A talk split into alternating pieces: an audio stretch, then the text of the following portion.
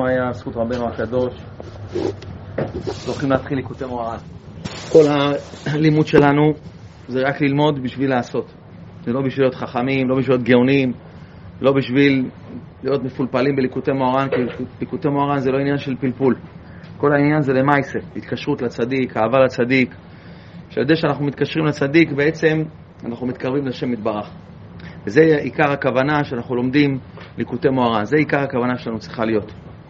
ברגע שאנחנו לומדים ככה, אז רבנו כבר אה, לומד איתנו, רבנו מקיים את כל ההבטחות שלו, רבנו מתקן את כל התיקונים, דרכנו, בדיבורים שאנחנו מדברים, ונפעל ב, ב, בעולם, נפעל כל מה שצריך בעולם, אנחנו נראה את זה היום, על התורה הזאת שהיא בעצם הקדמה לליקוטי מוהר"ן, העניין של רבי שמעון בר יוחאי, שכחת התורה, ואנחנו נראה היום למה רבי נתן גם סידר את התורה הזאת בדיוק לפני ליקוטי מוהר"ן.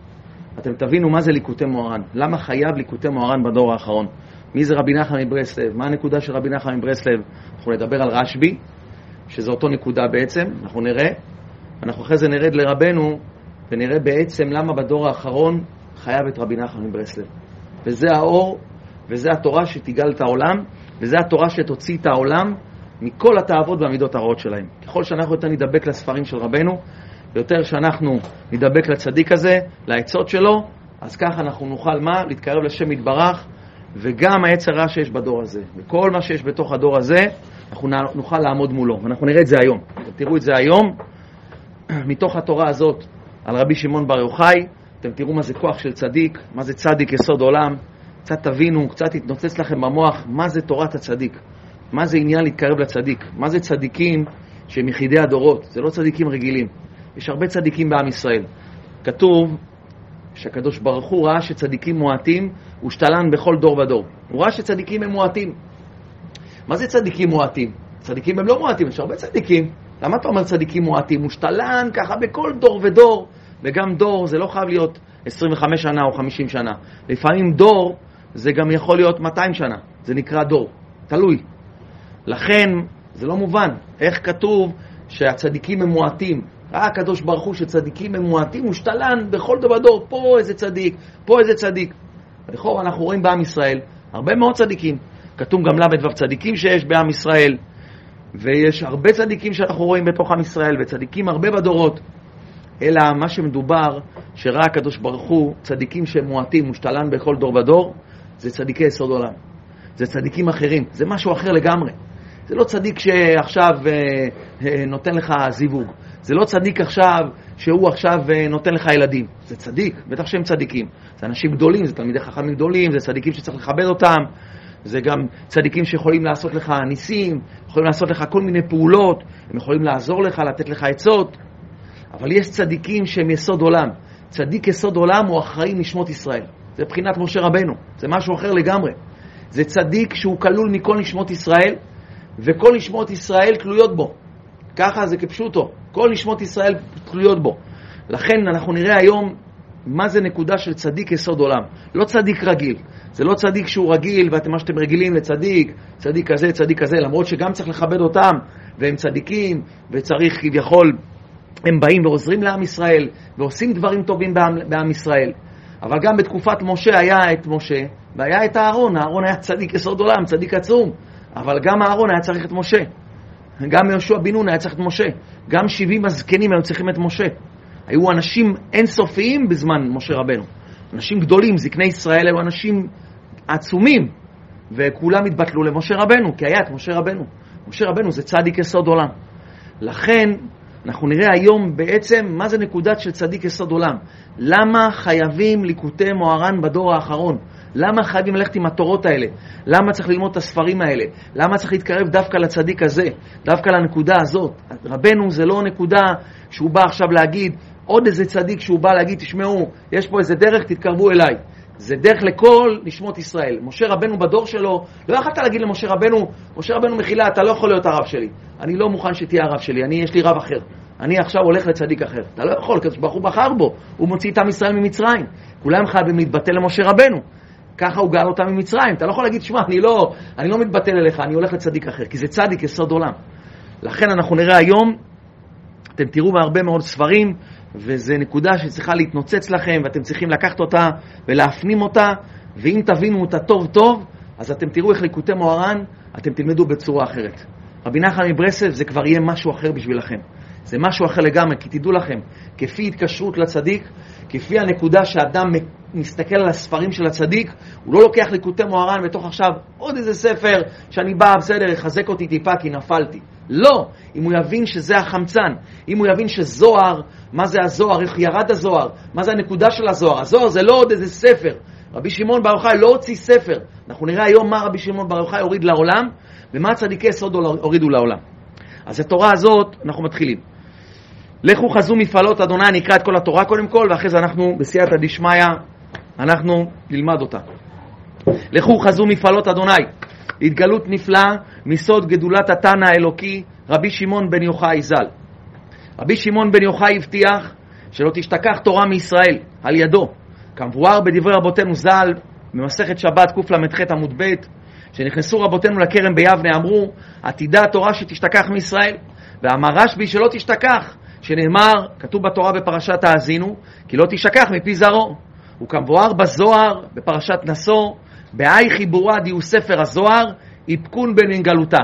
אומר רשב"י בזוהר, תדעו לכם, בחיבור הזה של ספר הזוהר, יצאו מהגלות. אף פעם לא ראינו שצדיק אמר דבר כזה. בספר הזה, תדע לך, בספר הזה, עם ישראל יחזיק מעמד בגלות ויצא מן הגלות. ועתה בואו ראה והווה נפלאות נסתרות של תורתנו הקדושה, אומר רבנו. כי על כן שמח רבי שמעון בן יוחאי עצמו, על זה הפסוק, כי לא תשכח מפי זרעו. למה דווקא הוא הביא את הפסוק הזה? כי באמת בזה הפסוק בעצמו מרומז ונסתר סוד הזה, שעל יד, ידי זרעו של יוחאי, כי לא תשכח מפי זרעו. מי זה זרעו של יוחאי? שהוא רשב"י. על, יד, על ידו לא תשתכח התורה מישראל. כי סופי תיבות, אם תשימו לב, כי לא תשכח מפי זרעו של הפסוק הזה, כי לא תשכח מפי זרעו, אותיות סופיות י' וא' וח' וי' וו', זה אותיות יוחאי. כי לא תשכח מפי זרעו של מי?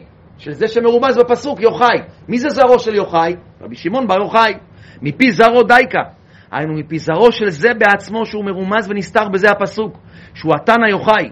כי על ידי זרעו של יוחאי שמרומז בזה הפסוק בסופי תיבות כנ"ל, שהוא רבי שמעון בן יוחאי, על ידו לא תשתכח התורה, כי בזוהר עדכון מן גלותה כנ"ל.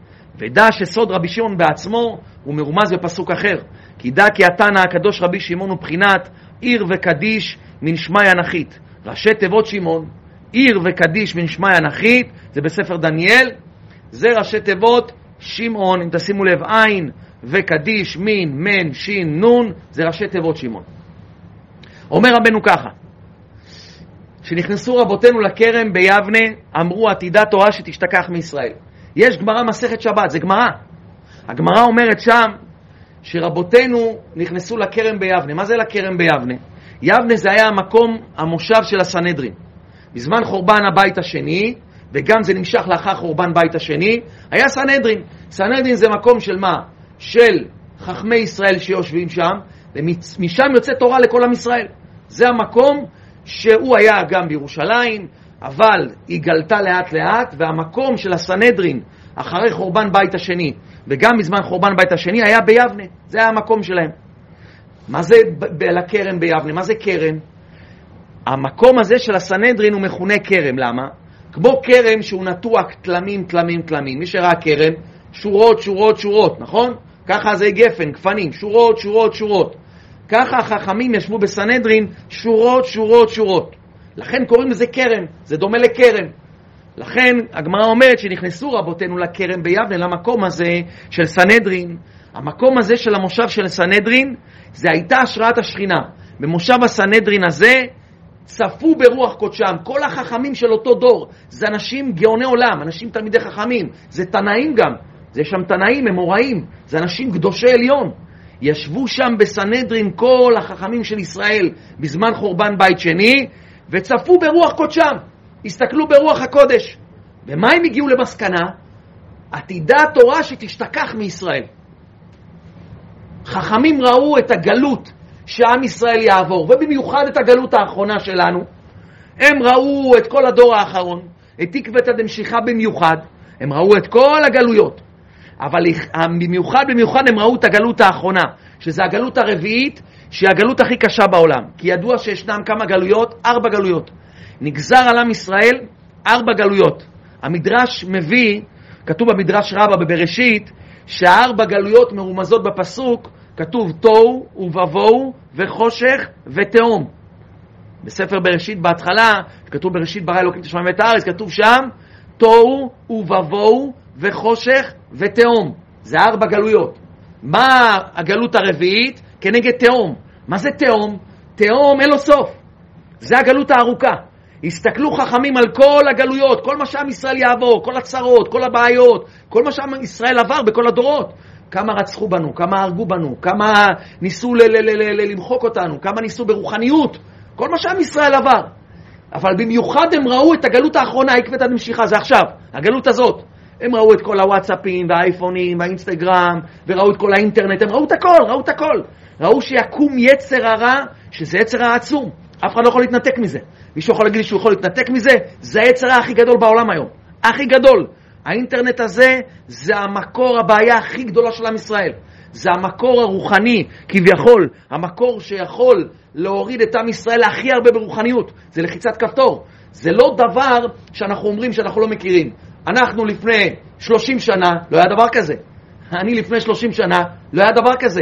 אדם היה רוצה לעשות עבירה, אדם היה רוצה ליפול באיזה משהו, הוא היה צריך להגיע לאיזה מקום, ועד שהוא מזה, ועד שעושים, ועד שפה. היום ילד קטן, בכיתה א', בכיתה ב', לא משנה מה, בלחיצת כפתור, הוא יכול להגיע לאיפה שהוא רוצה, הוא חשוף למה שהוא רוצה, הוא מסתכל מה שהוא רוצה, כל אחד מבין שזה יצר רק קטלני מאוד מאוד, ורואים גם את התוצאות. כל אחד רואה גם על עצמו את התוצאות, אי אפשר להתנתק מזה. זה משהו מאוד מאוד מאוד מאוד מאוד מאוד קשה.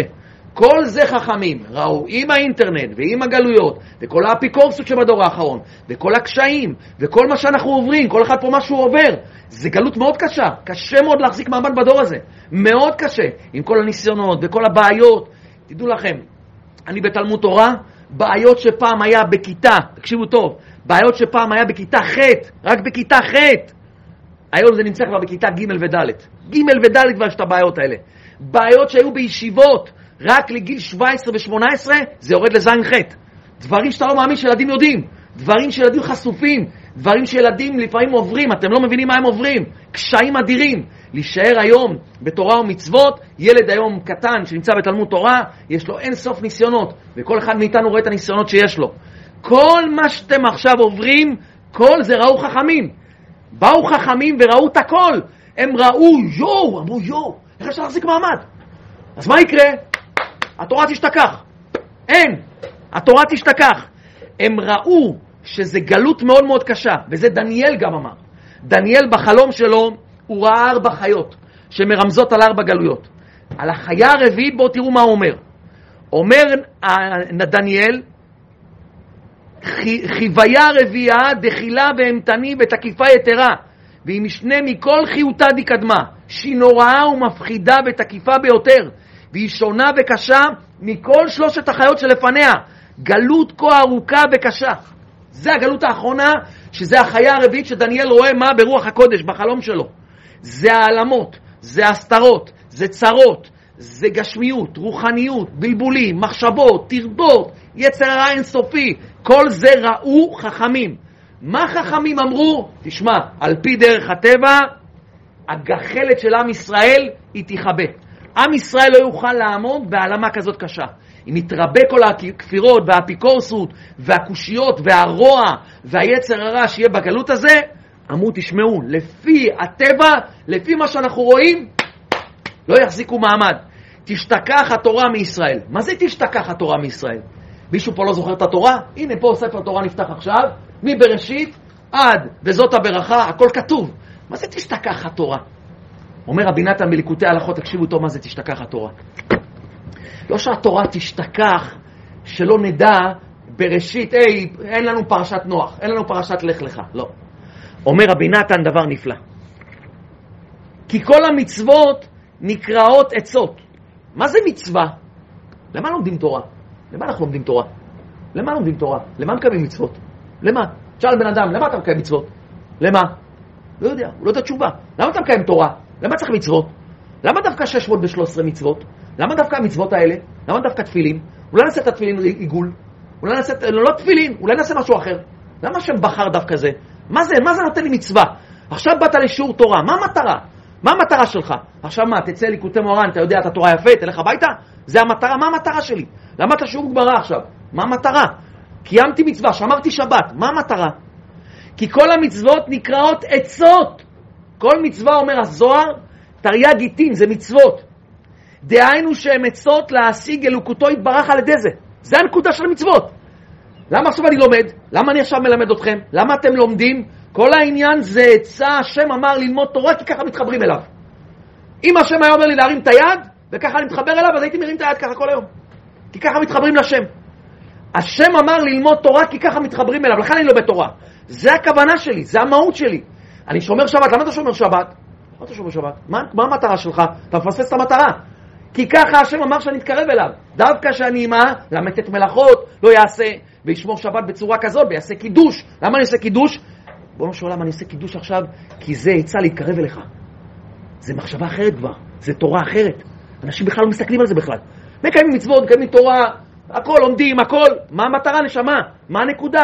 אומר הזוהר, זה עצות. כל מצווה זה עצה. השם אמר לך, תשמע, נשמה טובה, אתה רוצה להתקרב אליי, אני אתן לך עצה. אני עכשיו רופא. אומר לך, תשמע, אתה רוצה לקבל ממני תרופות? תשמע, אתה צריך לעשות 1, 2, 3, 4, 5. אם לא תעשה אותם, לא תוכל להשתמש בתרופות שלי. לא תוכל להתקרב אליי. אומר השם, תשמע, אתה רוצה להתקרב אליי? יש לי עצות. מה זה העצות? המצוות שלי. אם תניח תפילין מרובעות כל בוקר, ותכוון עליהם ראש ויד, ואתה עכשיו תשים אותם כמו שצריך במקום שלהם, תדע לך שזה אור, זה עצה איך להתקרב אליי. ברגע ששמת אותה עם כוונה נכונה, וכל הכוונה שלך זה להתקרב אליי, לכן כששמים תפילין בבוקר, הכוונה היא צריכה להיות לא לקרוא שבעת אלפים לשם ייחוד ואתה לא יודע מה אתה עושה בכלל. היום הכל לשם ייחוד, י' כו' כולם שמים בסידורים, מיליון דברים. הבנה פשוטה, השם רוצה תמימות, פשיטות. מה אני עושה פה? למה באתי? לעצום את העיניים, בוש עולם, אני שם תפילין כי ציווית, כי זה מה? זה יצא להתקרב אליך. אמרת לעשות תפילין, אני שם תפילין, כי על ידי זה אני מתקרב אליך, וזה הנקודה, בוש עולם. אם אני מניח תפילין ולא מרגיש אותך, אז מה אני צריך להניח תפילין פה? מה הנקודה של תפילין? מה הנקודה של מצוות? לכן בן אדם לא מרגיש אור. הוא מקיים מצוות, הוא לא מרגיש שום דבר. לכן היצר הרע יכול לכבוש אותו. לכן היצר הרע יכול לקחת אותו. לכן היצר הרע יכול להפיל אותו בכל היצר השש היום. אין לו חיות, אין לו חיות במצוות, הוא לא מבין מה זה. הוא לא מבין מה זה תהילים, הוא לא מבין מה זה לקיים מצווה, הוא לא מבין, הוא לא מרגיש את האור שם בכלל. לכן אדם מחפש אור במקום אחר. הוא מחפש בתאוות, הוא מחפש בכל מיני מקומות. כי טבע האדם, הוא רוצה שמחה, הוא רוצה אור. כל בן אדם פה רוצה שמחה. אם אתה תקבל שמחה בתורה, אתה לא תחפש במקומות אחרים. אם אתה תרגיש בערב שבת או בתפילת שבת הרגשה כזאת עילאית, אתה לא תחפש כדורגל, אתה לא תחפש שטויות, אתה לא תחפש ים, אתה לא תחפש כל מיני תאוות, זה אמת לאמיתה, מי שירגיש את זה, מי שיתפלל במה, בשבת דברים שאנחנו מתפללים, שאנחנו עושים תפילה בניגון, אני לפעמים מרגיש כזאת התעלות, כזה הרגשה, כזה שמחה, כזה התחברות לשם, אני לא צריך כלום, אני לא מחפש כלום, תגיד לי עכשיו איזה תאווה, תגיד לי משהו, זה לא מעניין, אבל אם אני לא ארגיש את השמחה הזאת, ממילא אני ארוץ לשם, זה הסוד, תדעו לכם. למה הרבה אנשים היום, למה בחורים צעירים היום, למה כל עם ישראל, הרבה מאוד, הם מה? הם מחפשים את כל התאוות האלה כי אין להם שמחה, אין להם חיות. אין להם חיות, הוא חוזר בתשובה, הוא קצת מגלה את התורה, אין לי פה כלום, לא, לא מרגיש כלום. זה נהיה כמו סטנדרט כזה. לכן מה אתה רוצה? פה הוא מרגיש חושך, חושך, חושך, חושך, פה הוא מרגיש אור, פה הוא מרגיש שמחה בתאוות, פה הוא מרגיש מה? הוא מרגיש חיבור לשם. לכן המצווה היא עצה להתקרב לשם יתברר, בשביל זה השם ציווה דווקא לעשות את מה? את המצווה הזאת. ולהפך, עבירות חזה שלום הוא פגם העצות. שעל ידי זה הם יודעים עצה איך להכיר אותו יתברך. אדם שעושה עבירה, הוא מתרחק מהשם, כי אין לו עצה, הוא פגם בעצה. אדרבה, מתרחקים ממנו, ונופלים לכפירות ואמונות כוסביות. וזה בחינת כי אם עוונותיכם היו מבדילים ביניכם לבין אלוקיכם. כי באמת תשובה הוא דבר פלא מאוד מאוד. תשובה זה דבר פלאי, כי מאחר שכבר נכשל בעבירות, ולא זכה לקיים את העצות הטובות והקדושות. אמרו לך להניח תפילין, אמרו לך לשמור עיניים, אמרו לך מה לקיים מצוות, ואתה לא מקיים, לא קיימת את העצות. זאת אומרת, אני בא ואומר לך, תשמע נשמה טובה, בוא אני אתן לך עצות לצאת מהצרה שלך. אתה עכשיו בחוב של מיליון דולר, באת אליי, אני אומר לך, תשמע, יש לי חמש עצות בשבילך, 1, 2, 3, 4, 5. מה אתה עושה בדיוק הפוך? אז אתה נכנס לשתי מיליון דולר חוב, אתה לא מקשיב לי בכלל. אומר רבי נתן, אם נכשל בעבירות ולא זכה לקיים את העצות, שמצוות התורה וקלקל העצות על ידי העבירות, קלקלת, לא קיימת את העצות שלי, במקום מיליון דולר חוב נהיה שתי, שתי מיליון דולר. איך יקבל אתה עצה לתשוב בתשובה? אז איך תשמע לי עכשיו? אם לא קיימת את החמש עצות, נפלת לבור יותר עמוק, איך עכשיו אני אוציא אותך משם? אתה לא מקשיב אפילו לעצות הפשוטות. עכשיו אני צריך עצות יותר עמוקות. ומה אם קודם שקלקל את העצות, לא הועילו לו העצות, אלו, לפני שאתה מה, קלקלת את העצות, לא הועיל לך העצות של, המה, של המצוות. אתה עוד לא פגמת בברית, עוד לא חיללת שבת, ובאתי ואמרתי לך, תשמור שבת, תתקרב להשם על ידי שמירת העיניים, תעשה מצוות, תלמד תורה. לא עשית, קלקלת. אם לפני שהיית נקי, לא הצלחת להתקרב להשם על ידי העצות, מכל שכן אחר שקלקל גם את העצות, מאיפה יקבל עצות לחזור? אומר רבי נתן. זו שאלה עצומה. קלקלת את כל העצות. קלקלת את כל העצות, העצות לא עובדות כבר. ועל כן באמת אי אפשר לשוב בתשובה שלמה באמת, כי אם בכוח צדיקי הדור האמיתיים שזוכים לקבל מאורו של משיח, שהוא שורש התשובה, שהוא יודע עצות נפלאות כאלה שנמשכים משורשי התורה, שהוא למעלה מהתורה, אומר רבי נתן שזה עתיקה התורה, עתיקה סתימה. נשמה טובה, שכחת התורה זה הכוונה שעם ישראל נפל לחושך כזה גדול שאין לו שום התעוררות ושום כיסופים לשם יתברך ושום כביכול נקודה לקיום תורתו הקדושה, אין לו כלום, אין, זה נכבה, האור נכבה, אי אפשר. עם ישראל ראו, רבותינו הכרם ביבנה, שלאט לאט עם ישראל יחשך לו כל האור. יחשך לו כל האור. זה שכחת התורה. הם התרחקו מהשם, התרחקו מהשם. אתה מתרחק, מתרחק, אני לא יודע, יש עוד איזה סיכוי שאתה תתקרב, יש איזה סיכוי שתגיע, אבל אתה מתרחק עוד ועוד. ראו רבותינו בכרם ביבנה שהרע ישתלט על עם ישראל, ועם ישראל כבר יהיה בכזה רע, ויצר הרע, וכאלה מה, קשיים, וכאלה כאלה דעות, וכאלה קלקול העצות, שכבר לא יהיה סיכוי לדבר איתך. זה כמו אדם שמה שאני אומר לכם, שהוא לא הקשיב, הוא היה במיליון דולר חוב, והוא יכל לצאת מזה במאה אלף שקל, בעשרים אלף שקל, הוא בא אליך, אומר לך, אני צריך מה? צריך שתעזור לי, אתה בא לעזור לו, הוא לא מקשיב. הוא לא מקשיב, הוא קלקל, מה קורה לו? הוא מקלקל ומקלקל עד שהוא מגיע לכבר חצי מיליון שקל, מיליון שקל, שם כבר קשה מאוד לעזור לו. פה עוד יכלת להחזיר אותו, איך אומרים, למסלול, אבל פה כבר הוא הגיע למיליון שקל, מאיפה הוא יחזיר את זה? איך הוא יחזיר את זה? יש מצב שאדם מגיע למצב שדי, אין. זה מה שרבותינו נכנסו לכרם ביבנה ואמרו מה? אמרו, תשמע, התורה לא יהיה לה כוח, העצות בתורה, המצוות שיקיימו, לא יהיה להם כוח שהאנשים מה יעשו? יתחברו לשם, כי כל העניין של המצווה היא לחבר לשם. לכן אומר רבי נתן, כי עד עכשיו, אף על פי שכבר זכינו לקבל את התורה שהיא כולה עצות, להכיר אותו יתברך, אף על פי כן עדיין אנו צריכים לעצות אלו כנ"ל, שאנו צריכים בכל פעם עצות, איך נזכה להתגבר לקיים את העצות. זה הנקודה. המצוות, שזה העצות, כבר נפלו מאיתנו. נהיה חושך, גמור. אי אפשר לקיים את המצוות. צריך עצה בשביל להגיע לעצה, בשביל להגיע למצווה, הרי מצווה זה עצה אמרנו. מהעצה, מהמצווה נפלת. מה אתה צריך עכשיו? עצה על עצה. אתה צריך עצה איך להגיע למצווה שהיא עצה. אין לך סיכוי להגיע למצווה. איך תקרב יהודי עכשיו? בן אדם נפל לתוך הטלפון הזה, איך תוציא אותו? אי אפשר להוציא אותו משם. אי אפשר, לא יוצאים משם. אי אפשר לצאת משם. תגיד לו בוא תשמור שבת, בוא תניח תפילין, בוא תתקרב, תיתן לו ספרי מוסר, תיתן לו על הראש, תפחיד אותו, לא יודע מה תגיד לו כבר, הוא לא מקשיב לך. הוא לא מקשיב לך. שעה טובה, עזוב אותך, פעם אחת חיים, תן ליהנות, תן זה.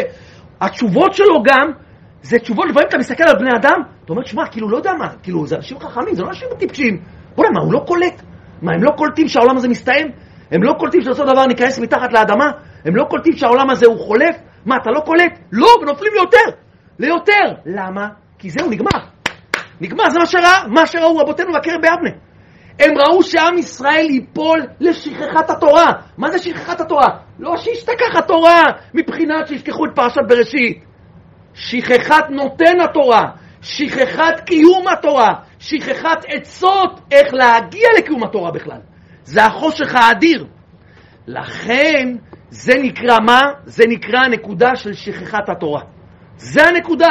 שבאו חכמים ואמרו, תשמע, לפי הטבע, לפי מה שאנחנו רואים, מה, באמת תנאים הם צדיקי קדושי עליון, הם רואים את הכל ברוח הקודש. הם אומרים, שמע, עם ישראל לא יחזיק מעמד. לא יחזיק מעמד.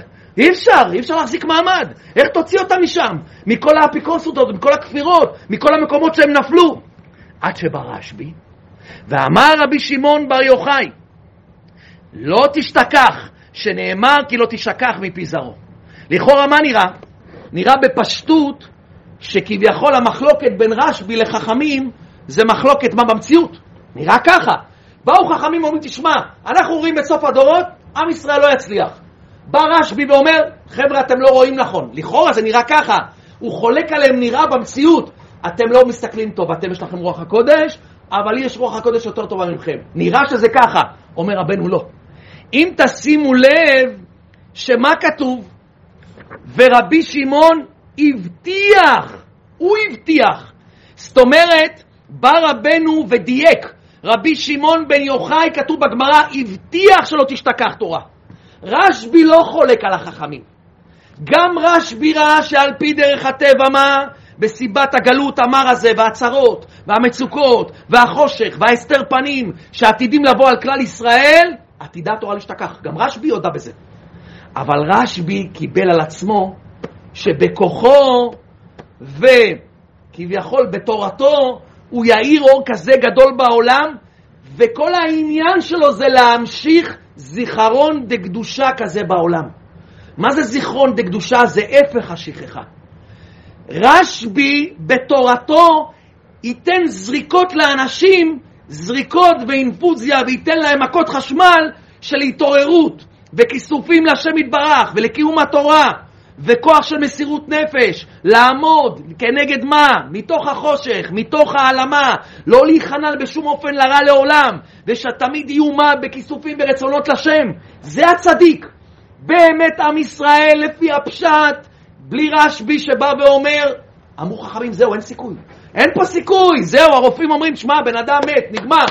בא רופא אומר, אני מבטיח לכם שהוא חי. איך אתה מבטיח? לפי עכשיו ההיגיון, הוא ימות. לא! יש לי פה מכשירים מיוחדים. זה מכשירים שאני המצאתי ואתם בכלל לא מכירים אותם. לפי המכשור שלכם, אתם צודקים, הוא ימות הבן אדם הזה. לפי התורה שהייתה בעם ישראל, שתורת משה רבנו הוריד אותה, לא היה כוח בעם ישראל בתורה הזאת. עד שברשב"י בא הרופא הזה ואומר, יש לי פה מכשירים חדשים. מה זה המכשירים האלה? בואו בוא תראו. מה זה, יש לי מכות חשמל מיוחדות. הוא בא ונותן, פום, מכות חשמל. פתאום הבן אדם מתעורר. בוא'נה, בן אדם היה מת. לפי הטבע הוא צריך למות. זה הזוהר. רשב"י הוריד זוהר. מה זה זוהר? זוהר זה לא תורה, זה לא עוד ספר, זה אור אלוקי משמיים לעמוד, זה הערה גדולה כזו בעולם, שרשב"י המשיך קדושה כזאת בעולם, שעל זה הוא אמר די עדכון מן גלותה. עכשיו מובן מה שרשב"י אומר, והדע הזוהר הזה, בספר הזה, יצאו מן הגלות. מה זה בספר הזה יצאו מן הגלות? הכוונה שהוא הוריד את הזוהר, הוא המשיך לעולם כוח לכל יהודי ויהודי לעמוד במסירות נפש כנגד כל מה שהוא יעבור. זה זוהר. תבינו מה זה הזוהר הקדוש. מה שרשב"י הוריד, הגילוי האלוקי הזה, זה בעצם לא עוד איזה ספר של חידושים, ספר שתסתכל עליו בצורה, ספר יפה, זה חידוש יפה לפרשה, איזה חיזוק פה, זה לא חיזוק. זה בלי זה אין כלום בעם ישראל. זה כאילו הוריד תורה חדשה, זה כאילו מעמד הר סיני מספר מה? מספר שתיים. משה רבנו הוריד תורה. בתורה שמשה רבנו הוריד, למרות שהיה בה הכל, היא לא הספיקה כביכול לתת לעם ישראל להחזיק מעמד בגלות, כי עם ישראל נפל לשער החמישים. נפל עמוק לשער החמישים. לכן היה צריך צדיק כזה גדול כמו רשב"י, שיוריד הערה משמיים ויוריד אור, כי כל מילה בזוהר זה מכת חשמל לנשמה, וואו, להחזיק מעמד, לקבל כיסופים, לשמוע על התורה, לשמוע על העצות, להתקרב לעצות.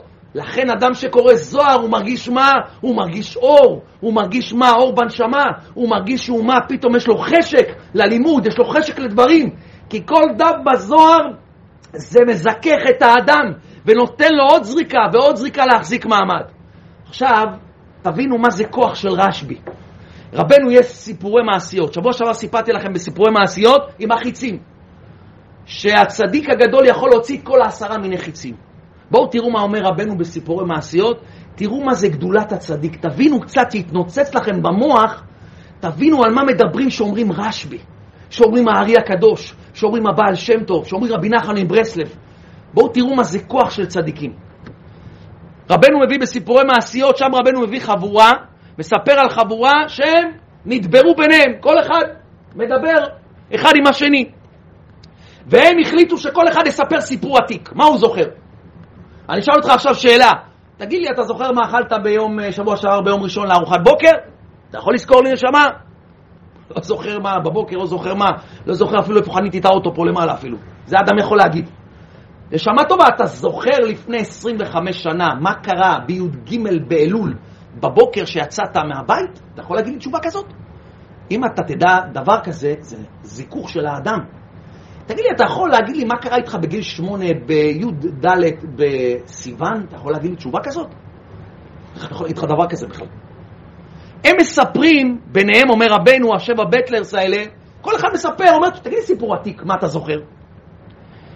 אומר לו, מה אספר לכם? אני זוכר שחתכו את התפוח מהענף. ככה הוא אומר לו. חתכו את התפוח מהענף, ככה הוא אומר להם. הוא אומר, תשמע, זה סיפור מאוד עתיק.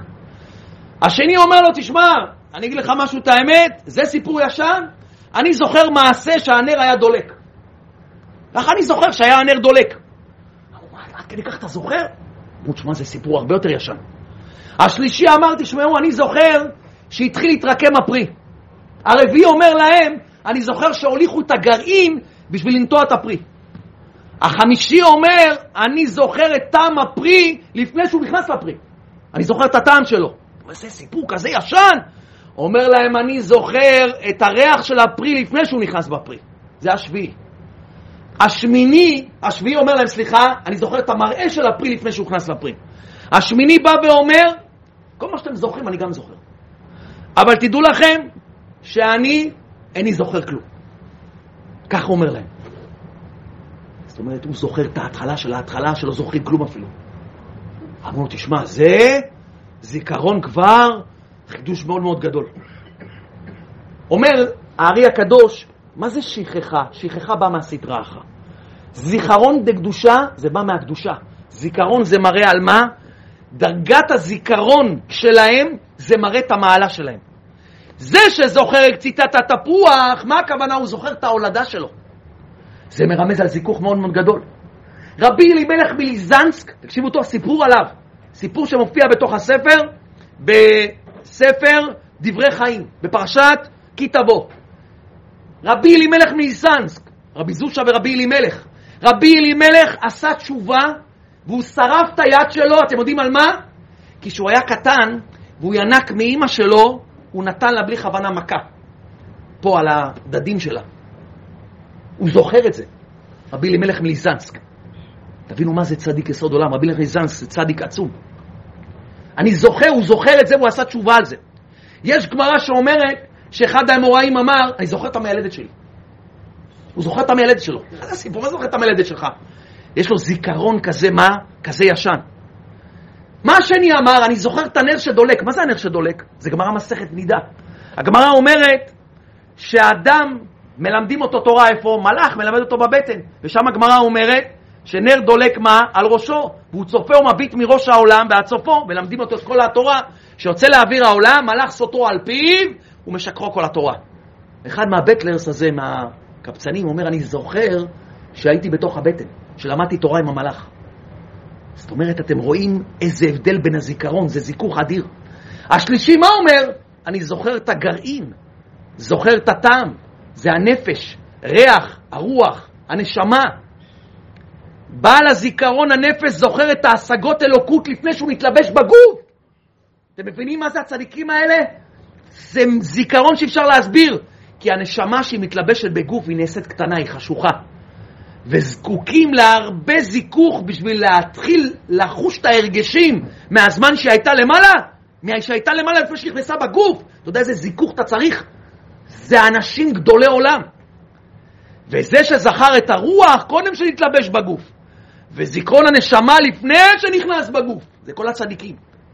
בא רשב"י בזוהר, תקשיבו מה אומר רשב"י. רשב"י בפרשת בראשית אומר ככה, רבי שמעון קם ואמר, מסתכל אבינה דקדבא אקוצ'ה בריחו למברי אדם. הוא אומר, עכשיו אני מסתכל ואני רואה שרצה הקדוש ברוך הוא לברוא את אדם הראשון. הוא לפני, לפני שברא אותו, הוא כבר יודע, הוא זוכר את זה. זה דבר מבהיל. אתם מבינים מה זה גדולת התנא רשב"י? הוא זוכר לפני שהאדם הראשון נכנס לתוך גוף. הוא זוכר את זה. הוא מהנשמות עד כדי כך, בזיכוך כזה, שהוא זוכר מה שהיה לפני בריאת העולם, לפני שהאדם הראשון בכלל חשבו בכלל להכניס אותו פה לתוך גוף. וזה רשב"י אומר. כי אומר, תדעו לכם, אומר הארי הקדוש, שיש נשמות שלא חטאו בחטא הדת. זה מופיע בעינו, בארי הקדוש, בשאר הגלגולים. הוא מביא שיש נשמות שקפצו וברחו מהאדם הראשון. כשאדם הראשון חטא בעץ הדת והוא אכל מאותו אתרוג או תאנה או רימון או מה שזה היה, הוא באותו שנייה יש נשמות, הרי כולנו היינו שם. אני הייתי הראשון, אני קפצתי הלאה, על האתרוג, על האתרוג קפצתי אותו, הלאה, הוא אומר לא ואני אומר לו כן, אני אומר לו כן, תבין מה, מה הנקודה שלך, איפה אנחנו מונחים. יש נשמות, אומר הארי הקדוש, יש נשמות שברחו. זה יחידו, יחידי הדורות, זה רשב"י, זה משה רבנו, זה הארי הקדוש, זה הבעל שם טוב, זה רבי נחמן מברסלב. זה נשמות שלא חטאו בעץ הדת. תקשיבו איזה נשמות אלה. זה תורה עתיקה סתימה. זה צדיקים שמורידים תורה מעתיקה סתימה. זה צדיקים, יסוד עולם, זה יחידי הדורות, זה משהו אחר לגמרי. תבינו מה זה גדולת התנא רשב"י. תבינו מה זה שאתה נוסע לרשב"י, לקבר שלו. לכן רשב"י היה בכוח שלו, הרי היו שם אנשים גדולים, תנאים אמוראים, הם ראו ברוח הקודש, שמע, התורה הולכת להשתכח, אין, לא היא תורה. אין, עם ישראל לא היה להם כוח לעמוד מול היצר הרע. מי יעמוד מול היצר הרע הזה? אין לנו כוח. אין לנו כוח להוריד, שיבוא יהודי, יהיה לו כוח להתפלל השם במסירות נפש, לצאת מכל התאוות, לזרוק את אבלי העולם הזה, אין, לא יהיה להם כוח. לכן רשב"י בא, ובכוח שלו הוא העיר זיכרון דקדושה כזה גדול, שאצלו לא שייך בכלל שכחה והעלמה. תבינו עכשיו מה שרבנו סיפר על הזיכרון. הוא זוכר מה שהיה זיכרון דקדושה. זה לא שייך אצלו שכחה, לכן אחד כזה כמו הרשב"י, הוא יכול להוריד מה? זיכרון דקדושה. שעם ישראל יאחז מה? יוכל לאחוז את עצמו תמיד בשם יתברך. תמיד, והשכחה שמה? ששוררת בעולם מצד הסטרא אחא, היא לא תעלים, היא לא תסתיר, היא לא תכבה את האור הגדול של התורה. יהיה לך כוח להחזיק מעמד כנגד מה? כנגד הכל. כי אתם צריכים להבין, צדיק, יסוד עולם, צדיקים הם לא מתים, אין דבר כזה. צדיקים במיתתם קרויים חיים, וכתוב הפוך, הגמרא אומרת, גדולים צדיקים במיתתם יותר מבחייהם. וזה אני אביא לכם מהארי הקדוש. בואו תראו מה אומר הארי הקדוש. תבינו מה זה תנא האלוקי רשב"י. תבין מה זה שאתה נוסע לרשב"י, לקבר שלו, תבין לאיפה אתה הולך. אומר הארי הקדוש בספר עץ חיים. אני אקרא לכם מה שיוצא מתוך הסוגיה הזאת בספר עץ חיים. הרושם שנוצר מהדברים האלה שכתוב בספר עץ חיים זה שער כ"ב, פרק ב', שבציונו של הצדיק לא נמצאים נפשו, רוחו ונשמתו, אלא רק המדרגה הנמוכה של הבלה דגרמה. הבלה דגרמה זה האבל שעל העצמות. יש נפש, רוח, נשמה. אמנם רושם זה אינו נכון, שאומר הארי הקדוש, בשונה משאר בני אדם, כמונו, אנשים פשוטים, אשר אצלם יש נתק מסוים בין האבל שעל העצמות לבין הנפש, הרוח והנשמה. הרי כשאדם נפטר מן העולם, שבע ימים הוא מהקבר לבית, ואחרי זה בשנה הראשונה עדיין נשאר איזה רושם של הנפש, אבל אחרי זה זה מסתלק, זהו, נשאר אבלה דגרמה, לא נשאר כלום. מי שהולך לקבר, לא יודע של מי, של אבא, של סבא, הוא לא נמצא שם בכלל. אין לך מה לדבר שם, אין לך מה להגיד, ולפעמים אתה מזיק יותר. שנה ראשונה אל תלך בכלל. אסור ללכת, יש הרבה אנשים טועים. הולכים לאבא שלו, מבקש ממנו דברים, הוא עצמו צריך עזרה. הוא צריך שיעזרו לו, מסכן איפה שהוא נמצא, זה לא משנה. זה לא צדיק יסוד עולם. לא ללכת בשנה הראשונה בכלל, אין מה ללכת לשם. תקרא משניות, תיתן צדקות, תלמד תורה, תעשה מסירות נפש בכל מיני דברים שתעשה, תעשה זיכוי הרבים, תתרום ספרים, תעשה דברים לנשמתו, אין לך מה לעשות בקבר בכלל. זה סתם דמיונות, הפוך, אתה מזיק לו. בשנה הראשונה אתה מזיק לו שאתה הולך לשם בכלל. הוא עצמו צריך עזרה. זה מדובר על אנשים כמונו. אבל, אומר רבי נתן, על פי דברי הארי הקדוש, באמת הצדיק גם בעת מיתתו והסתלקותו ממש, אינו מסתלק מן העולם לגמרי, חס ושלום. כי עדיין נשאר בהיעלם חיות נפלא בתוך גופו הקדוש והנורא, שהוא בחינת אבלה דה גרמה, שנשאר אפילו אצל כל אדם. אך אצל אדם פשוט, מכל שכן שמת עם עבירות חזה שלום, בלא תשובה, אזי זה החיות נעקר משורשו, ואינו יכול לחבר את הנפש עם הרוח, הוא לא נמצא שם בכלל, זה נקרא כרת. מה זה כרת? נחרק לו הכל, נשאר רק אבלה דה גרמה, וזה עיקר עונשו. אבל הצדיק, ולא רק צדיק רגיל, בפרט הצדיק הגדול במעלה, שזה צדיקי יסוד עולם, שזיכך עצמו מכל וכל, הוא אינו מת כלל. כמו שאמרו רבותינו ז"ל, כי צדיקים במיתתם קרויים חיים. כי גם אחר הסתלקותו מקושר ומיוחד בחינת חיות גופו. בעצם חיות דקדושה ומקושר ומיוחד כל חיותו עד לעילא ואלעילא. רשב"י נמצא בתוך הציון כאילו הוא חי וקיים, והוא יותר גדול עכשיו. כי צדיקים במיתתם הם לא בגוף, הם יכולים להתפשט עוד ועוד. ולכן אומר רבי נתן, ואז הוא עוסק בתיקון נפשות ישראל יותר מבחייו. רשב"י כיום עוסק בתיקון נשמות ישראל יותר מאשר שהוא היה חי. אתם יודעים מה זה קברות צדיקים? זה מעלת קברות צדיקים. מחמת שאז עולה בכל פעם למדרגות גבוהות ונפלאות ונשגבות כל כך, עד שיכול לתקן הכל. אתה יודע מה זה רשב"י עכשיו בציון שלו? אתה יודע איזה קדושה יש שם? אתה יודע איזה מעלה רשב"י נמצא? רשב"י חי וקיים, צריך אמונת חכמים. זה הארי הקדוש. צריך להאמין לארי הקדוש. כשאתה בא לתנא האלוקי, רשב"י, תדע שהוא פה, הוא מסתכל עליך, הוא חי וקיים. זה לא פה, אתה נמצא פה איזה קבר, שאתה בא פה לא יודע מה. תחשוב שרשב"י, אם רשב"י עכשיו היה חי, ועכשיו היה אומר רשב"י, שעה ביום אני מקבל עכשיו לברכות. בואו, אנשים היה תור עד מה? עד חולון היה תור. ואנשים היו מחכים להיכנס אליו. נשמה טובה, רשב"י עכשיו יותר גדול. רשב"י יותר גדול, כי שם על קברו שורה השערת נפשו הקדושה כמבואר בכתבי הארי. ומביא את זה בשאר הגלגולים, מביא את זה רבי חיים ויטל, אומר ככה: ואתה אכתוב מקום קברות הצדיקים כפי אשר קיבלתי ממורי. איך יודעים איפה הצדיקים קבורים? מאיפה יודעים איפה כל צדיק קבור? מי, מי, מי אמר שהוא שם נמצא? מי גילה את זה? הארי הקדוש. וכבר הודעתיך כי הוא היה רואה ומסתכל בנשמות הצדיקים בכל מקום ובכל זמן, ומכל שכן בהיותו על קבריהם. הארי הקדוש היה בא לקבר, מסתכל על התנא, רואה את התנא. רואה את רבי ישמעאל, רואה את רבי יוסי, רבי יהודה, ככה אומר בשאר הגלגולים. ששם נפשותיהם עומדות כנודע. גם מרחוק עיניו יביטו בנפש הצדיק העומד על הקבר שלו. הוא רואה את הצדיק ממש.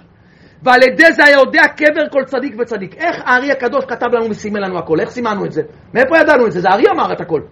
הוא אמר, יש כתוב אצלו, נמצא מימין לפה וזה פה נמצא. מאיפה הוא יודע? הוא ראה את הכל. הוא ראה אותם על הקבר.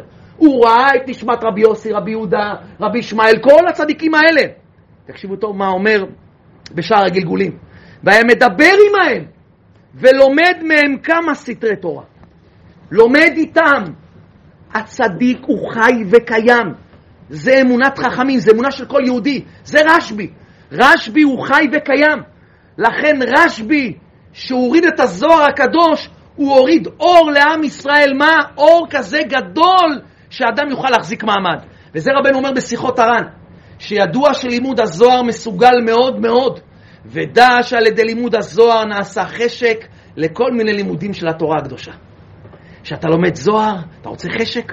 פתאום באת מה, בכזה קטנות דמוכין, אין לך כוח להתפלל, אין לך כוח ללמוד, אין לך כוח לקיים את המצוות, שבת, רק אתה אומר שיעבור כבר, שיצא שבת. לפעמים אדם עובר את זה, כל אחד מאיתנו עובר פה קטנות דמוכין שאין לו כוחי, כוח בכלל מה, לפתוח ספר, אין לו כוח להתפלל, אין לו חיות, זה לא חיות, הוא מרגיש מה, אני מת, שמע, אני חי מת, זה כאילו אתה מרגיש מה, איפה האור, איפה, איפה הדבקות, איפה ככה השמחה, החיות במצוות, אין, לא מרגיש. אומר רבנו, תפתח דף זוהר. תפתח דף זוהר. קח זוהר, תפתח, בלי, בלי, בלי לדעת כלום, כן, בלי לדעת. כך אומר החידה. מרן החידה כותב, אומר מרן החידה שלימוד גבוה נעלה יותר מלימוד הזוהר, המאיר את הנפש ומזכך ומתאר את הנשמה, אפילו אינו מבין ולא ידע מה יקרא אמר. אומר החידה הקדוש. רק תקרא, רק תקרא. זה כמו תרופה. תגיד לי, בתרופה שאתה לוקח, אתה מתחיל לקרוא את כל מה שכתוב עליה, ומתחיל לא יודע מה, לקרוא מימין ושמאל? מה אתה עושה? לוקח מים, שם בפה, שותה.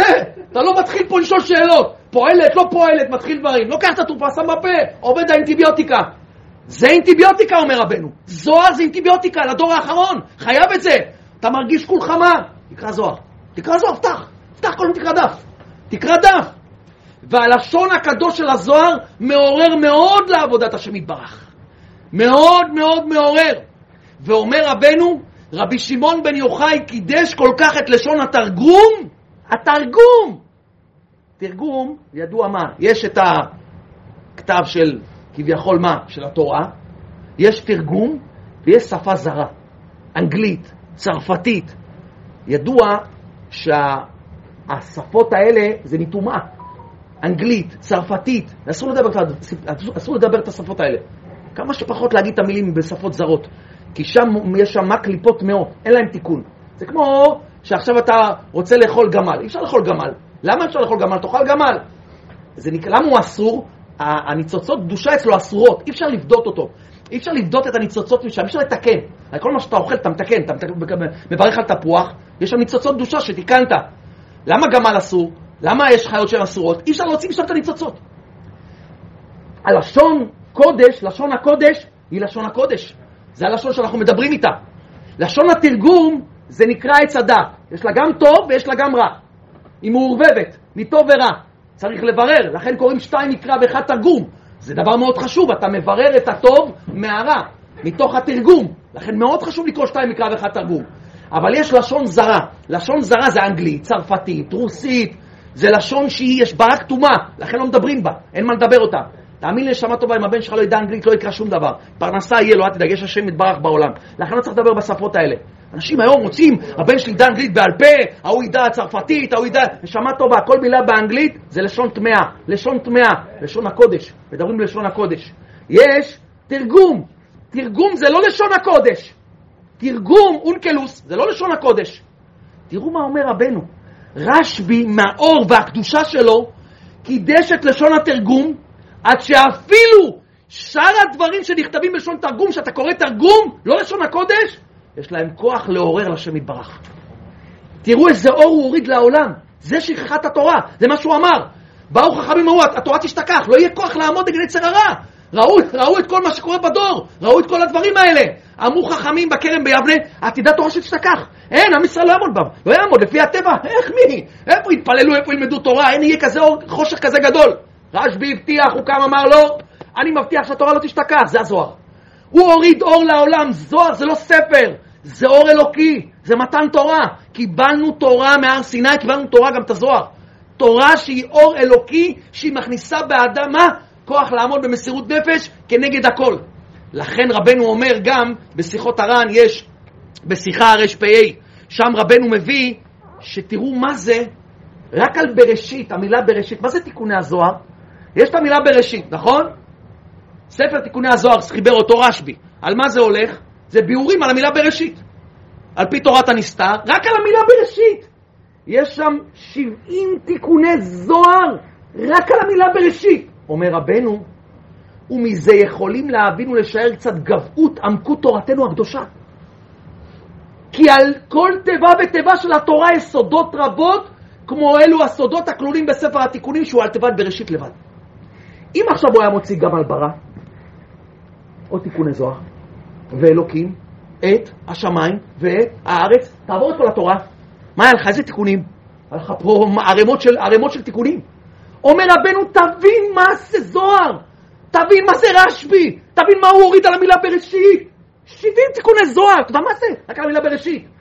אומר רבנו, ובפרט כפי שידעו ז"ל עד היכן מגיעים סודות דברי התיקונים הקדוש, אשר, אתה רוצה לפרש את התיקונים?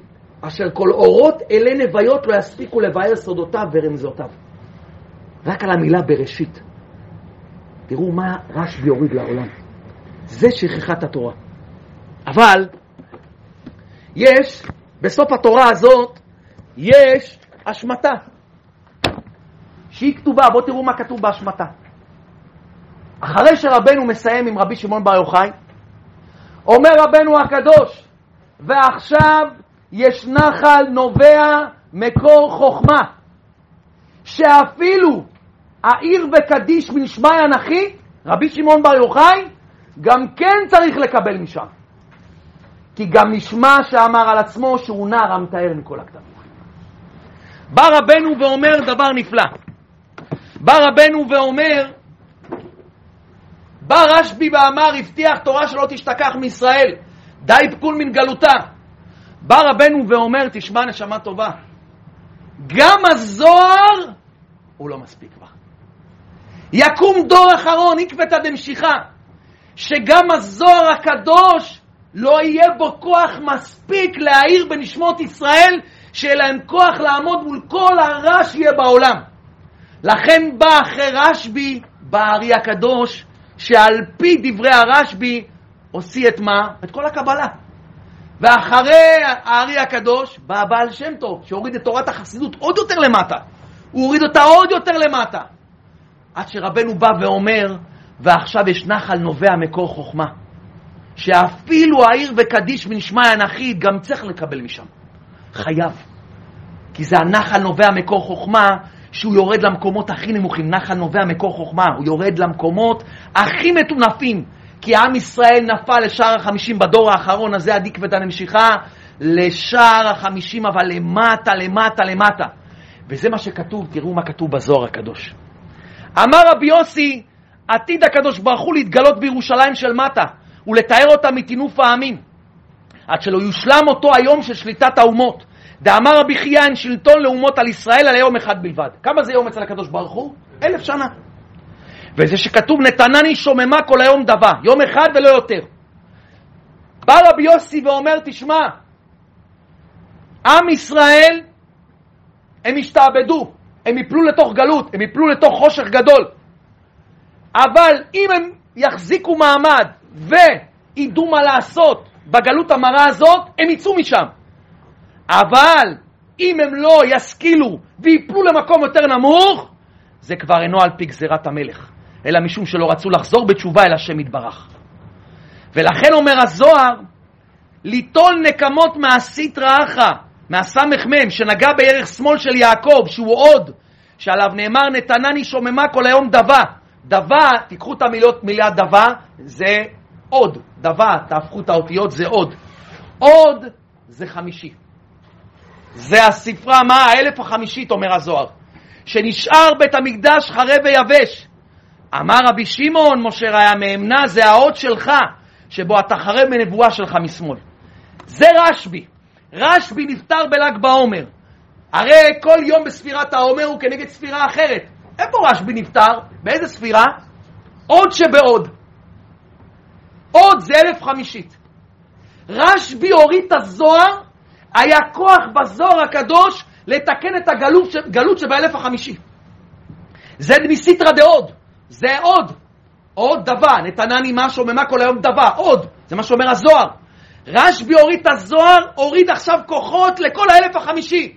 אם עם ישראל מחזיק ויודע מה לעשות ויוצא מן הגלות, הוא נגאל. אבל עם ישראל לא נגאל. אומר רבי יוסי, ואם לא, זה כבר לא על גזירת מלך. הם לא רצו לשוב בתשובה. הם לא תפסו את החבל, הם לא תפסו את הזוהר, את האור שהזוהר הוריד. לכן התיקון היה על ידי ספר הזוהר באלף החמישית, שזה האור, דיפקון מן גלותה. רשב"י הוריד אור לעולם, שאם עם ישראל לא היה נופל למקום יותר נמוך, עם ישראל היה נגאל. רשב"י היה גואל אותם. עם הספר הזוהר היינו נגאלים. אבל בעוונותינו הרבים, אנחנו איפה נמצאים כבר? בסוף האלף השישית. איזה ספירה זה אלף שישית? מה זה שישי? יסוד ברית.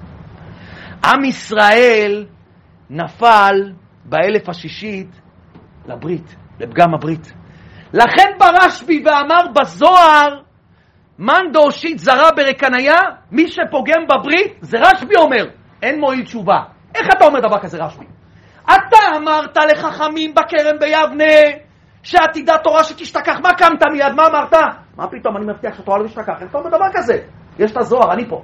אני פה. פתאום אתה בזוהר, מה אומר?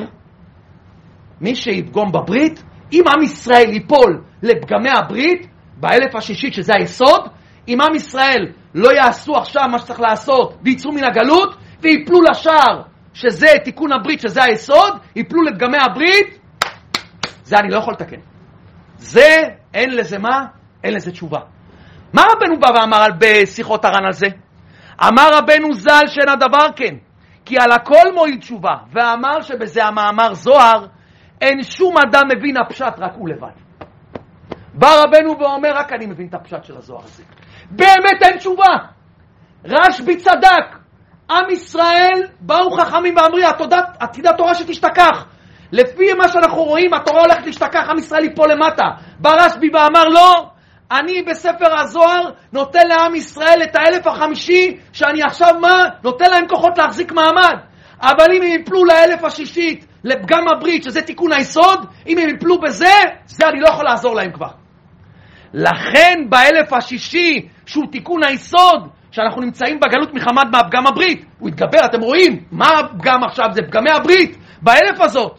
על כן רשב"י בא ואמר שבאמת אין תיקון לזה, הוא סגר את דלתי התשובה. והוא רמז לנו שבאלף השישית כבר לא תהיה הגאולה על פי ספר הזוהר. כי אין לי כוח מספיק לתת תיקון לאלף השישית. זה עוד פעם, זה צדיק יסוד עולם, זה טען האלוקי, הוא הוריד אור שהתורה עתידה את התורה להשתכח. אבל הצדיק הזה יכל להגיע למצב שאני יכול להגיע לאלף החמישית. כי ספר הזוהר הוא אות שבאות, זה האלף החמישית. הוא יכול לתקן את ספירת האות, שזה באלף החמישי. שאם היינו זוכים, על ידי הזוהר לבד היינו נגאלים. אבל עכשיו שנפלנו למה? לפגם הברית, שזה תיקון היסוד צריך, אנחנו צריכים תיקון לברית, תיקון ליסוד.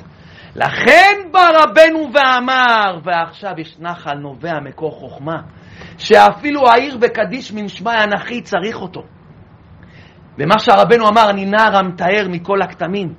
כי עדיין צריך לנער את מה? לנער המתאר מכל הכתמים. זה מה שרבנו בא והוריד לעולם, תיקון הכללי. למה רבנו הוריד את תיקון הכללי? עשרה מיני נגינה, העשרה מזמורים האלה זה הפגמי ברית. תיקון הכללי הוא כנגד פגמי הברית. רבנו בא והוריד את התיקון הכללי, הוריד ליקוטי מוהר"ן לעולם. הוא הוריד את תורה מה? את התורה שלו לעולם, שהיא בעצם הכוח שעם ישראל לא תשתכח התורה. על ידי מה? חס ושלום שיהיה שכחת התורה. וזה כתוב בגורי הארי. בגורי הארי הם מביאים שלפני ביאת משיח התגלגלו לעולם עוד פעם דור המבול ודור הפלגה. דור המבול ודור הפלגה הם יהיו במה? בעקבות הדמשך הזה אנחנו רואים עכשיו. רואים עכשיו. ניאוף, שזה חטא דור המבול וכפירות, אפיקורסות, אתה רואה דברים מפחידים בדור הזה. מה זה אנשים שנפלו למקומות כאלה?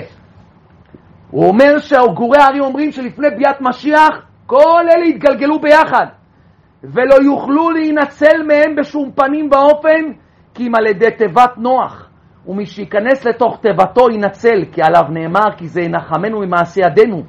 כי יהיה צדיק שהוא יבנה את התיבה ועל ידו יוכלו להינצל.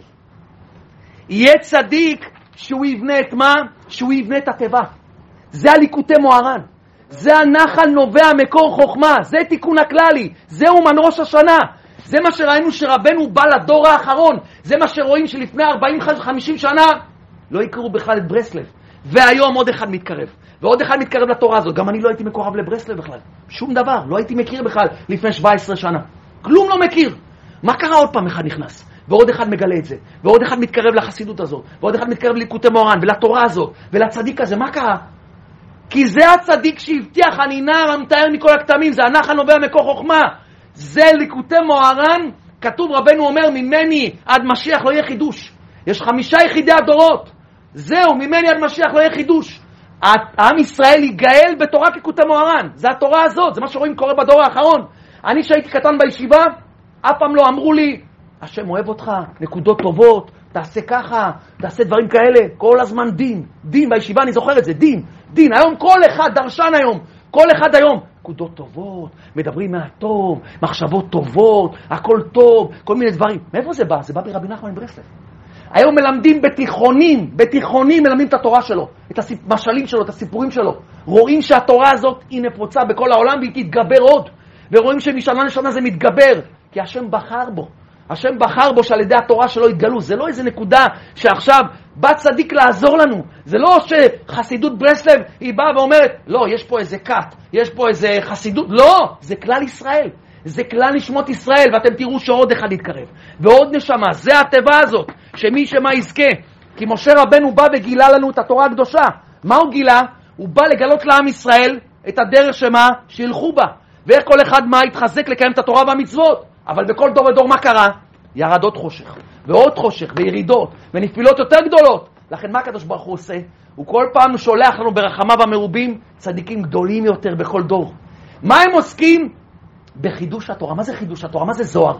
מה זה הארי הקדוש הוריד? מה הוריד את הקבלה? מה הבעל שם טוב הוריד את החסידות? מה רבנו הוריד ליקוט המרן? מה זה? מה זה הדברים? מה זה התורות האלה? זה, הם עוסקים שהם מגלים חידושים נוראים ונפלאים בדרכי התורה הקדושה. ועל פי דרכם יכול כל אחד ואחד לחזור בתשובה שלמה מהירידות והנפילות שלו. וככל שהדור נופל והחושך יותר גדול, צריכים צדיקים גדולים יותר שיכולים לרדת לעומק הירידות והנפילות של אותו הדור. ולגלות לבני האדם כיצד לצאת מהם. אתה צריך נחל נובע, מקור חוכמה, אתה צריך צדיק שייכנס למטה, לעובי הקורה למטה, למטה, למטה. ולחזק ולחדש אצל אנשי העולם את תורת משה רבנו, את העצות, זה קיום העצות, את תורת משה רבנו. ולכן בכל דור ודור הצדיקים האמיתיים מגלים לכל אחד ואחד עצות. איך יוצאים מהמקומות האלה? איך יכולים לזכות לחזור בתשובה השלמה אליו? כל הדברים האלה, וזה היה דרכו של רשב"י, ושל האריזל, ושל הבעל שם טוב, ושל רבנו הקדוש, כיצד, איך כל אחד מה יכול ללמוד את התורה הקדושה, אחד, כל אחד יכול לקיים את המצוות במעשים טובים, איך הוא יכול להתקרב להשם יתברך, איך שהקדוש ברוך הוא מלוא כל הארץ כבודו, אין שום מציאות בלעדו, איך על ידי זה אני יכול לצאת מכל התאוות שלי, איך, איך אדם יכול לצאת מכל זה? זה הנחל נובע מקור חוכמה. זה, תדעו לכם, זה מה שרשב"י בא ואמר, עתידה של האוטו לא תשתכח מעם ישראל. היא לא תשתכח. החכמים, התנאים, המוראים אמרו, אין, אין סיכוי, אין סיכוי. שבת צדיק כזה גדול כמו התנא האלוקי רשב"י והוריד את הזוהר הקדוש, הוא נתן לעם ישראל עוד שנים, עוד האלף החמישית, הוא נתן לעם ישראל עוד כוח להחזיק מעמד, אבל זה גם לא הספיק. זה לא הספיק, לכן ירדו נשמת מה הארי הקדוש, נשמת הבעל שם טוב, ובסוף, בסוף הדורות, עד נדקבתא דמשיחא, זה רבנו הקדוש, שנער המתאר מכל הכתמים. זה הנחל נובע מקור חוכמה. לכן כל אדם שיאחוז בליקוטי מוהר"ן ובעצות של רבנו, בעיקר עצת ההתבודדות, העיקר הזאת, מה שרבנו הוריד ונתן לנו כוחות, זה עצת ההתבודדות. ללכת לדבר עם השם יתברך, כי מי שמתקרב לרבנו הוא רואה, כי מה העניין של הצדיקים? זה לעורר אותך מהשינה. אני מסתכל על עצמי, אני רואה לפני שהתקרבתי לרבנו, איזה חושך. הכל, הייתי בכולל, הייתי לומד תורה, למדתי בישיבה שהייתי קטן, הכל חושך, כלום, שום דבר. פתאום אתה מתקרב לצדיק, אתה מגלה כזה אור, איזה אור קיבלתי. איזה אור, איזה אור אתה מקבל הנשמה. אתה פתאום המצוות מהירות לך, אתה מקבל חשק, פתאום יש לך חשק לצאת מאבלי העולם הזה. אתה מסוגל מה? מסוגל לזרוק את כל השטויות של העולם הזה, כל אבלי העולם הזה, באמת. אתה מרגיש שאתה מתחבר לשם, מדבר עם השם. מה הוא עושה בסך הכל הצדיק הזה? מה רבנו בא לעשות לנו? הוא בא לקרב אותנו לשם. זה הנקודה. בוא תדבר עם השם הטוב, בוא תדבר עם השם כל יום שעה. בוא תדבר עם השם שיחה, זה התבודדות. זה פגישה עם השם יתברך. מה רבנו עושה? נשמה טובה, תמשיך הלאה, השם אוהב אותך. מוציא אותך מכל הנפילות, מכל הירידות, מכל הסטרא אחא, כל אחד רואה את זה. זה ליקוטי מוהר"ן. זה ליקוטי מוהר"ן, לכן רבי נתן שם את התורה הזאת לפני ליקוטי מוהר"ן. שתדע מה אתה הולך ללמוד, תבינו מה אתם הולכים ללמוד, תבינו מה אתם צריכים לעסוק, כל אחד כמה שהוא יותר יעסוק, בהתקשרות לצדיק, באהבה לצדיק, יקרא את התורה הזאת עוד פעם, יקרא את התפילה עליה, יש תפילה בליקוטי תפילות בחלק ב', תפילה מ"ז, אל תשכחו, חלק ב' בליקוטי תפילות, יש חלק א' בליקוטי תפילות, חלק ב' עניינה, יש שם תפילה מ"ז, זה תפילה על התורה הזאת. אני מבקש מכל אחד ואחד השבוע, אני כבר קראתי את התורה הזאת, את התפילה הזאת אתמול. גם אני עושה שיעורי בית, גם אני צריך לעבוד. ככל שאתם יותר תשקיעו בזה, ותיקחו את התפילה, ותקראו אותה, ותקראו את התורה הזאת בבית, ותשמעו את השיעור הזה עוד פעם, זה נקרא שמה אתה מקבל כל שנייה מהנח הנובע מקור חוכמה. רבנו משפיע עליך חשק, הוא משפיע עליך לצאת מכל התאוות, הוא משפיע עליך לעמוד כנגד כל הרע של העולם הזה. איך תעמוד כנגד כל מה שיש בחוץ פה? יש פה צדיק יסוד עולם שכל שנייה מזריק לך עוד שנייה, עוד שנייה, עוד כוח, עוד כוח, עוד כוח, לעמוד מול כל התאוות האלה. ברוך הוא יזכה אותנו, נתחזק בזה, נזכה להתקרב לשם יתברך, נזכה לקיים את העצות של הצדיקים. לכן יהי רצון ונאמר אמן.